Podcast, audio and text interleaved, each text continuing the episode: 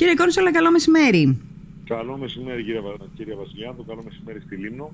Μέσα από το FM 100 να είστε υγιείς και δυνατοί σε μια δύσκολη περίοδο. Να είστε καλά και εσείς το ίδιο. Ε, ε, βρήκαμε ένα αποκούμπι πραγματικά, γιατί δεν μιλάει κανένας, ε, κύριε Κόνσολα, θέλω να σας πω, ε, για όλο αυτό το πράγμα το οποίο αντιμετωπίζουμε. Και καταλαβαίνω ότι αφορά και εσάς, αφορά και εμάς, αφορά δηλαδή μια ολόκληρη νησιωτική περιοχή.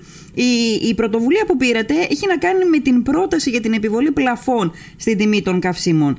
Καταρχάς θέλω να ρωτήσω, είναι εφικτό αυτό; Κύριε Βασιλιάδο, ευχαριστώ για την ευκαιρία που μου δίνετε να συνομιλήσω σήμερα στο FM 100 της Λίμνου σε ένα ξεχωριστό νησί για τη χώρα και για την Ευρώπη.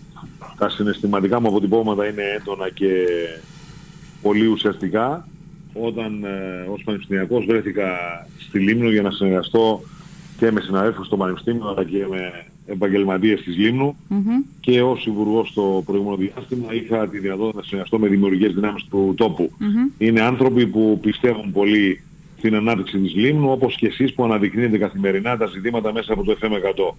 Στο πλαίσιο αυτής της συζήτησης της δημόσιας δεν μπορούμε να προσπεράσουμε και πρέπει να είμαστε στα δύσκολα να μην κρυβόμαστε, πρέπει να είμαστε μπροστά στις εξελίξεις. Ναι. Και δυστυχώς οι εξελίξεις, κύριε Βασιλιάδο, βλέπετε ότι επιταχύνουν και τις πολιτικές αποφάσεις. Ναι. Και μάλιστα σε ζητήματα που αφορούν τις τοπικές οικονομίες μικρής κλίμακας όπως είναι η Λίμνος, mm-hmm. το Καστελόριζο, η Λέρος και πολλά άλλα νησιά του Ανατολικού Αιγαίου. Ναι. Εδώ λοιπόν δεν είναι θέμα κόνσολα ή βασιλιάδου, είναι θέμα που αφορά τον ίδιο τον πολίτη. Ναι. Και ο ίδιος ο πολίτης έχει ανάγκη να βρει ένα αποκούπι για να μπορέσει να προχωρήσει σε μια δύσκολη συγκυρία που είναι ένα τοπίο που γκριζάρει περισσότερο και λόγω των εξελίξεων ναι. ε, της ε, εισβολής της Ρωσίας στην Ουκρανία.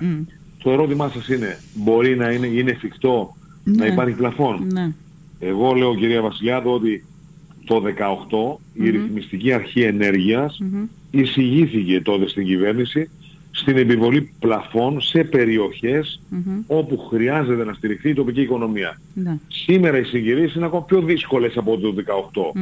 Γι' αυτό εμείς καλούμε να εφαρμοστεί αυτή η πρόταση της Ρυθμιστικής Αρχής Ενέργειας από το Υπουργείο Περιβάλλοντος και Υπουργείο Ανάπτυξης ναι. προκειμένου να μπορέσει ο επαγγελματίας, ο εργαζόμενος, ο επιχειρηματίας, ο αλλιέας, ο κτηνοτρόφος να λειτουργήσει, να παράξει και να προχωρήσει μπροστά την οικονομία του. Ναι. Και πέρα από την Βασιλιάδο και τον Κόνσολα, έρχεται ως επιστέγασμα, επιστέγασμα η απόφαση και η πρόταση του επιμελητηρίου του, των νήσων, του Επιμελητηριακού Ομίλου Ανάπτυξης Ελληνικών Νήσων, του ΕΟΑΕΝ από ό,τι που προτρέπει τον Υπουργό Ανάπτυξης και Υπουργό Ενέργειας, την ηγεσία δηλαδή του Υπουργείου Ανάπτυξης και Ενέργειας, να υιοθετηθεί αυτή η πρόταση γιατί την θεωρεί ως τη μόνιμη βιώσιμη πρόταση που θα μπορέσει αυτή τη χρονική συγκυρία να ανταπεξέλθει ο νησιώτης στις δύσκολες συγκυρίες που εξελίσσονται μπροστά μας. Ναι. Άρα πιστεύω να έχουμε απόϊχο. Είμαι βέβαιος ότι το επεξεργάζεται ε, και το Υπουργείο Ανάπτυξης και το Υπουργείο περιβαλλοντος Είναι μια ρεαλιστική πρόταση, μια βιώσιμη που σε αυτή τη συγκυρία νομίζω ότι θα πρέπει να ανταποδώσουν στους νησιώτες αυτό το οποίο πραγματικά προσφέρουν τόσο χρόνια στην εθνική οικονομία και στην εθνική ανάπτυξη γενικότερα. Ναι.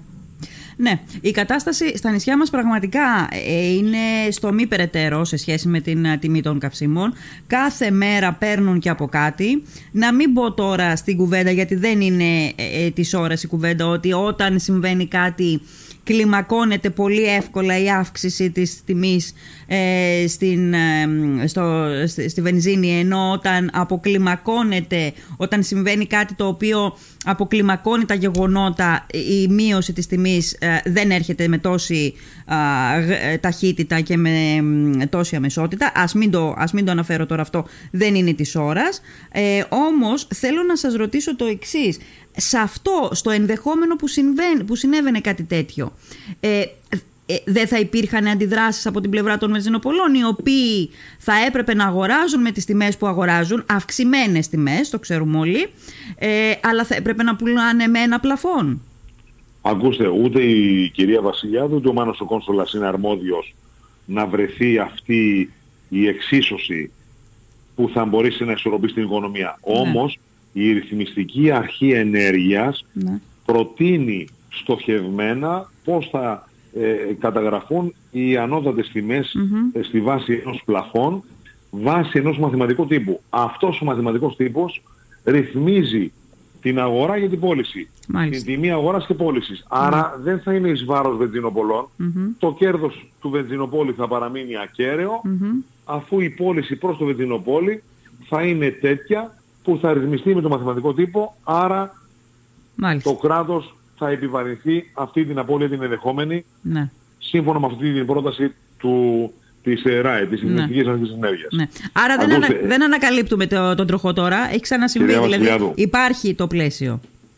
Υπάρχει το πλαίσιο. Και, κυρία Βασιλιάδου, θέλω να, να συναισθανθούμε όλοι τι συμβαίνει αυτή την ώρα. Ε, είναι η τελευταία αλλά η πλέον ίσως αποτελεσματική κίνηση από τη στιγμή που η τιμή της αμόλυβης βενζίνης ναι.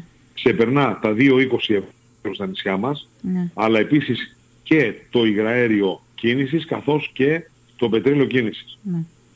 Είναι μια επιδευλημένη κίνηση σε αυτή τη συγκυρία μετά τα γεγονότα στην Ουκρανία. Και δεν πρόκειται, προσέξτε, για μια ευρυδική Αντίθετα είναι μια ρεαλιστική πρόταση. Άλλωστε υπάρχει σχετική γνωμοδότηση που σας προανέφερα και θα μπορούσε να επιβληθεί πλαφόν στις τιμές της αμόλυβδης, του πετρελαίου κίνησης και του υγραερίου κίνησης ναι. σε περιοχές της χώρας που είναι η ανατολική εδώ πλευρά της χώρας στο Ανατολικό που δυστυχώς υπάρχουν οι μεγαλύτερες ανατιμίες σε αυτή την χώρα που ξεπερνά και τις 2,20 ακόμα στο συγκεκριμένο χρονικό διάστημα. Ναι. Επειδή ωστόσο όπως επισημαίνει και το νησιωτικό μιλητήριο, κυρία δεν ξέρουμε τι συμβαίνει στην προοπτική του χρόνου εξαιτίας των εξελίξεων στην ε, Ουκρανία ναι. Και επειδή η διεθνής συγκυρία και οι εξελίξεις προϊονίζουν και νέα αρνητικά ρεκόρ στις τιμές των καυσίμων και ιδιαίτερα στα νησιά, η επιβολή πλαφών όπως ισχυρίζεται το ίδιο το επιμελητήριο είναι ίσως η έσχατη αλλά και μοναδική και πιο αποτελεσματική παρέμβαση ναι. για να προστατευτεί από την ε, λέλαπα των αυξήσεων ο οικονομικός και κοινωνικός ιστός της ισοδικής περιοχής. Γιατί οι νησιωτικές περιοχές, κυρία Βασιάδου, είναι η ίδια η Ελλάδα. Δεν είναι απλά η νησιωτική Ελλάδα. Ναι. Και επειδή η οικονομία των νησιών είναι η ίδια η εθνική οικονομία, γι' αυτό λοιπόν πρέπει να είμαστε πάρα πολύ προσεκτικοί. Και σε ναι. αυτή τη χρονική συγκυρία χρειάζεται ενότητα, σύνεση και αποφασιστικότητα. Από όλες τις πλευρές ε, που δημιουργείται αυτό το κλίμα της ναι. οικονομίας την επόμενη μέρα. Άρα νομίζω ότι και αυτιά έχει η κυβέρνηση και τη βούληση ε, είμαι σίγουρος ότι την έχει και νομίζω ότι θα είμαστε στην ευχάριστη θέση το επόμενο διάστημα να, ανακοινώ, να ανακοινώσει ε, και να δώσει μια οριστική λύση σε αυτή την ε, δύσκολη συγκυρία που βρίσκεται ο νησιώδες. Προφανώς μετά την κατάθεση της ερώτησής σας ε, το, το, έχετε, ε, το έχετε ψάξει, έχετε βολιδοσκοπήσει και προθέσεις; Κοιτάξτε, δεν σταματώ να συζητώ με τους κυβερνητικούς παράγοντες. ε, όταν δεν απορρίπτουν μια πρόταση και άμεσα την επεξεργάζονται, καταλαβαίνετε ότι η πρόθεσή τους είναι να βρεθεί λύση. Ναι. Αναγνωρίζουν καταρχάς το πρόβλημα, mm-hmm. επομένως αφού υπάρχει το πρόβλημα και αναγνωρίζεται, ψάχνουμε τη διέξοδο και ψάχνουμε τη βιώσιμη λύση. Μάλιστα. Θέλω ε, να πιστεύω ότι είμαι αισιόδοξος. Ωραία. Ε, να, να, να σας ρωτήσω το εξής, γιατί δεν...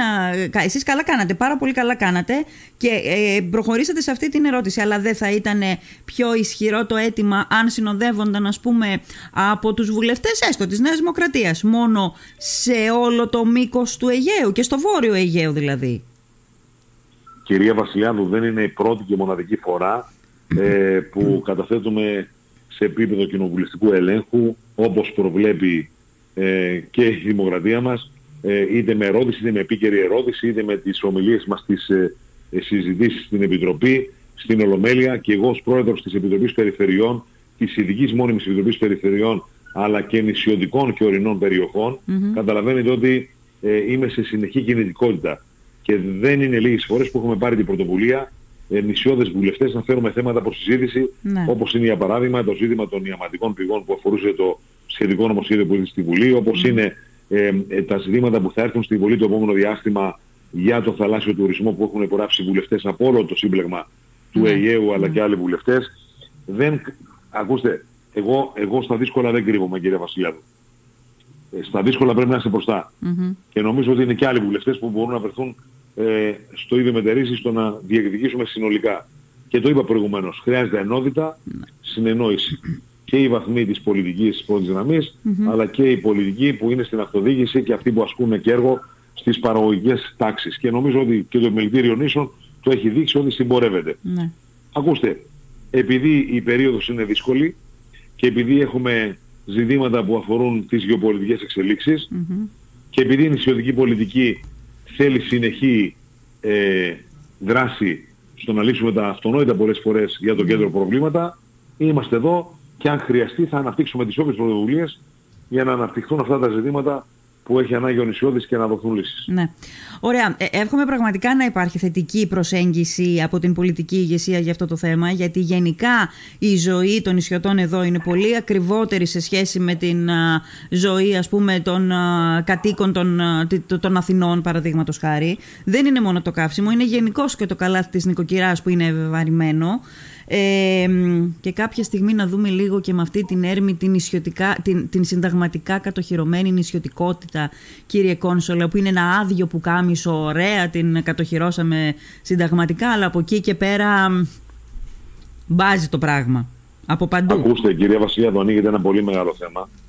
Η νησιωτική πολιτική είναι μια σύνθετη πολιτική δραστηριότητα οριζόντια αλλά και κάθετη. Συνήθως αυτό που στοιχειοθετεί μια βιώσιμη νησιωτική πολιτική ε, είναι το τρίπτυχο μειωμένοι συντελεστές, ρήθρα νησιωτικότητας και μεταφορικό ισοδύναμο. Και τα τρία είναι θεσμοθετημένα πλέον. Πρέπει όμως να προχωρήσουμε βήματα μπροστά. Ναι. Και θα πρέπει σε κάθε νομοσχέδιο που κατατίθεται να ενσωματώνονται και πολιτικές σε όλα τα ζητήματα στις νησιωτικές οικονομίες σε όλα τα νησιά. Ναι. Σε αυτή την βήμα-βήμα. Mm-hmm. Κυρία Βασιλιάδου, βήμα-βήμα. Αυτή την ώρα δυστυχώς οι διεθνείς εξελίξεις διαμόρφωσε συνθήκες ενεργικής από τη Ρωσία, ακόμα και η ίδια η Ευρώπη. Είναι δεδομένο ότι θα υπάρχουν επιπτώσεις σε όλο το φάσμα της ευρωπαϊκής οικονομίας. Ναι. Και αυτό που προέχει είναι τώρα αυτή τη στιγμη να διασφαλίσουμε την ενεργειακή μας επάρκεια, να χρησιμοποιήσουμε όλες τις συναλλακτικές λύσεις χωρίς δογματισμούς.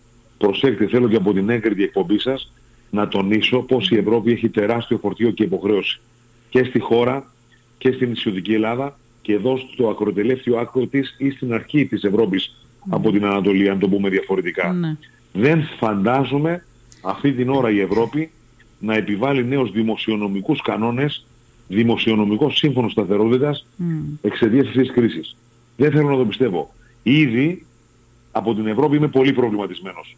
Ναι. Σας το τονίζω και εκφράζω δημόσια ναι. και την επιφύλαξή μου για αυτήν. Όλοι, όλοι η έχουμε Ευρώπη, τους προβληματισμούς η Ευρώπη χωρίς ενιαία αμυντική και εξωτερική πολιτική ε, θα είναι πάντα χαμένη. Το γεγονός ότι είναι μια οικονομική υπερδύναμη δεν σημαίνει τίποτα αν ταυτόχρονα δεν διαθέτει κοινή εξωτερική πολιτική, πολιτική για την αμυντική ισχύ, ενιαία πολιτική ασφάλειας, ενιαία πολιτική στην ενέργεια. Στην ενέργεια. Εάν συμβεί ναι. και δεν υπάρχει, να ξέρετε ότι θα έχουμε πρόβλημα. Ναι. Και θα χάσει η ίδια Ευρώπη, όχι η Ελλάδα, ο Έλληνας ο νησιώτης, ο Λιμιός και η ναι. Λιμιά. Άρα ε, θα πρέπει να τονίσω ότι θα πρέπει να είμαστε όλοι μαζί, χωρίς σκοπιμότητα, είναι θέματα εθνικής και σε αυτό το οικοδόμημα που λέγεται Ευρώπη θα πρέπει να προετοιμεύσει η λογική και οι εθνικές μας αξίες που είναι και ευρωπαϊκές αξίες ναι. να γίνουν απόλυτα σεβαστές. Τελευταίο ερώτημα κύριε Κόνσολε γιατί έχει περάσει και η ώρα. Ε, επειδή τα συζητάγαμε όλα αυτά νωρίτερα και στο πλαίσιο της εκπομπής και καταλαβαίνετε και εσείς και οι φίλοι ακροατές ότι το θέμα που μονοπολεί τις εκπομπές μας πια ε, είναι αυτό, είναι, είναι ο πόλεμος. Ναι, ναι, είναι ο πόλεμος και η επίθεση ε, του νεοαυτοκράτορα όπως είπε ο κύριος Ιωακημίδης με τον οποίο κουβέντιαζα πριν από λίγο, ε, του Πούτιν εναντίον της Ουκρανίας. Ε, ε, ε, επειδή τα συζητήσαμε με τον κύριο ε, Ιωακημίδη, α, αυτό το κομμάτι, το κομμάτι το ενεργειακό, το κομμάτι το, το, το ότι δεν έχουμε την, είμαστε εξαρτημένοι, όχι απόλυτα, σε διαφορετικό βαθμό εξάρτησης η κάθε χώρα της Ευρωπαϊκής Ένωσης. Και είπε ο κύριος Ιωακημίδης κάτι που είναι κοινό μυστικό, που το ξέρουμε ότι ε, ναι, θα πρέπει να φροντίσουμε, το να, να φροντίσουμε για τον απεγκλωβισμό μας, για την ανεξαρτησία μας, την αποσύνδεσή μας από την Ρωσία όσον αφορά την ενεργειακή επάρκεια. Με ποιο τρόπο, με τις ανανεώσιμες, επενδύοντας στις ανανεώσιμες πηγές ενέργειας. Και θέλω να σας ρωτήσω, γιατί εμείς εδώ δεν έχουμε και μεγάλες περγαμηνές σε σχέση με το ζήτημα αυτό. Εσείς εκεί, κάτω, νότια, πάτε καλύτερα; Ακούστε, ο κ. Σολυμίδης, εξαιρετικός ο πολιτικός επιστήμων με τις διεθνείς σχέσεις, Ε, πολύ καλά έκανε την επισήμαση αυτή η κυρία Βασιλιάδου. Θέλω να σας πω όμως ότι η Ρωσία δούλεψε μεθοδικά τα τελευταία 20 χρόνια και διαμόρφωσε τις συνθήκες ενεργειακής εξάρτησης της Ευρώπης από το φυσικό αέριο. Ναι. Είναι δεδομένο ότι υπάρχουν επιπτώσεις από αυτή την πολιτική που άσκησε η Ρωσία προς την Ευρώπη και είναι δεδομένο ότι υπάρχουν επιπτώσεις σε όλο το φάσμα της ευρωπαϊκής οικονομίας. Ναι. Αυτό λοιπόν τώρα που προέχει, τι είναι; Να διασφαλίσουμε την ενεργειακή μας επάρκεια και να χρησιμοποιήσουμε όλες τις εναλλακτικές λύσεις χωρίς δογματισμούς. Μία από τις προτάσεις είναι αυτές που κατέθεσε ο κύριος Ιωκανημίδης. Φυσικά υπάρχουν ενεργειακά αποθέματα από τις εναλλακτικές μορφές ενέργειας. Αλλά εδώ δεν είναι μόνο η χώρα μας που μπορεί να ασκήσει μια ενεργειακή πολιτική αυτόνομη, όταν για παράδειγμα υπάρχουν ε, δικλείδες λειτουργίας ή μη λειτουργίας των λιγνητικών 8 εργοστασίων της χώρας για τους τρύπους και γι' αυτό το λόγο έχουμε ασκήσει μια πολιτική που είναι συναφής με τις ευρωπαϊκές καταστατικές πράξεις. Επομένως, είναι μια υπόθεση που πρέπει να, να δοθεί η κεντρική κατεύθυνση από την Ευρώπη από τη στιγμή που είμαστε μέλος της. Ναι. Ε, σίγουρα δεν είναι βόρειο και νότιο. Το ενίο δόγμα Αιγαίου είναι μια στέρεφη πηγή ανάπτυξης και ενέργειας. Υπάρχουν όλες οι προϋποθέσεις να μπορέσουμε να αναπτυχθούν οι δείκτες των εναλλακτικών μορφών ενέργειας αρκεί να το πιστέψουμε και να υπάρχει συνεργασία και κεντρική κατεύθυνση και πολιτική από την Ευρωπαϊκή Ένωση. Και αρκεί να μην είμαστε και δογματικοί, γιατί όντως είμαστε δογματικοί σε αυτό το κομμάτι. Δηλαδή, μπορεί και το πλαίσιο, αναγνωρίζω ότι το πλαίσιο μπορεί να μην έχει τοποθετηθεί με τον ορθό τρόπο από την πλευρά της πολιτείας, αλλά γενικώς και μέσα στα κεφάλια μας νομίζω ότι έχουν αναπτυχθεί τέρατα τα τελευταία χρόνια, τις τελευταίες δεκαετίες σε σχέση με τις ανανεώσιμες πηγές ενέργειας. Αν είχαμε κάνει τώρα ένα βήμα μπροστά, αν ήμασταν ε, ε, ε, πιο προοδευτικοί στην αντιμετώπιση μας σε αυτό το θέμα, τώρα η εξάρτησή μας δεν θα ήταν αυτή που είναι από την Ρωσία. Έχουν, έχουν γίνει βήματα κυρία Βασιλιάδου, χρειάζονται ακόμα όμως ε, περισσότερα και με γρήγορση. Και σε ό,τι αφορά το ενεργειακό κόστος, επειδή στα νησιά μας τη Λίμνο εν προκειμένου, γνωρίζω πολύ καλά ότι οι παραγωγικές δραστηριότητες κινούνται γύρω από την Αλία, γύρω από τη Γεωργία, γύρω από την κτηνοτροφία με τον τουρισμό μαζί. Και επειδή αντιλαμβανόμαστε όλοι το ενεργειακό κόστος έχει δημιουργήσει πολλά προβλήματα και σε αγρότες και σε κτηνοτρόπους και αυξάνεται και το κόστος παραγωγής. Ναι. Πιστεύω ότι η κυβέρνηση θα εξετάσει και την επιστροφή του ειδικού φόρου κατανάλωσης σε όλους όσοι είναι κατ' επάγγελμα αγρότες, ενώ είναι η επιβολή πλαφών που πρότεινα, ε, ενώ και η επιβολή πλαφών που πρότεινα είναι Ναι. και ένα ουσιαστικό μέτρο στήριξης. Ναι. Και θέλω να τονίσω με αφορμή την αναφορά σας ότι είναι μια ευκαιρία τώρα από το Ταμείο Ανάκαμψης αλλά και από τους ΚΑΠ που έχει 19 δις ευρώ συν τα 70 του Ταμείου Ανάκαμψης να προχωρήσουμε με γοργά βρή- βρή- βήματα στην ενεργοποίηση των εναλλακτικών μορφών ενέργειας και σε άλλες μορφές ενέργειας που η, η περιοχή μας ιδιαίτερα είναι τόσο πλούσια και έχει τόσες δυνατότητες που νομίζω ότι θα δώσουμε σύντομα απαντήσεις και να εξαρτηθούμε από αυτό το μεγάλο πρόβλημα που σε μεγάλο ποσοστό είμαστε εξαρτημένοι από το Βορρά. Μακάρι. Θέλω να πιστεύω ότι αν υπάρχει ε, αναγνώριση το που βρισκόμαστε μπορούμε να προχωρήσουμε σε πολιτικές για να μην δημιουργούνται και δυστοκίες. Γιατί όπου υπάρχει λαϊκισμός και υπάρχει και αναντιστοιχεία των προθέσεων των πολιτών με πολιτικές που δεν είναι βιώσιμες, έχουμε θέμα. Ναι. Ρεαλισμός χρειάζεται και εδώ που μας λείπει η αλήθεια είναι στην αντιμετώπιση κάποιων θεμάτων. Κύριε Κόνσολα, θέλω να σας ευχαριστήσω και όταν θα έχετε κάποια απάντηση, θα ήθελα να, μα- να το πληροφορηθούμε κι εμείς. Ε, δε- φαντάζομαι ότι αν είναι και ευχάριστα τα νέα, θα το πληροφορηθούμε και πολύ πιο σύντομα, γιατί θα γίνει η είδηση, αποτελεί, θα αποτελεί είδηση. Μακάρι να εισακουστείτε. Μακάρι. Σας ευχαριστώ πολύ. Σας ευχαριστώ κύριε Βασιλιάδου. Να είστε καλά. να είστε Υγεία καλά. Να έχετε. Καλό μεσημέρι. Γεια Σας σας. ευχαριστώ. Γεια, γεια.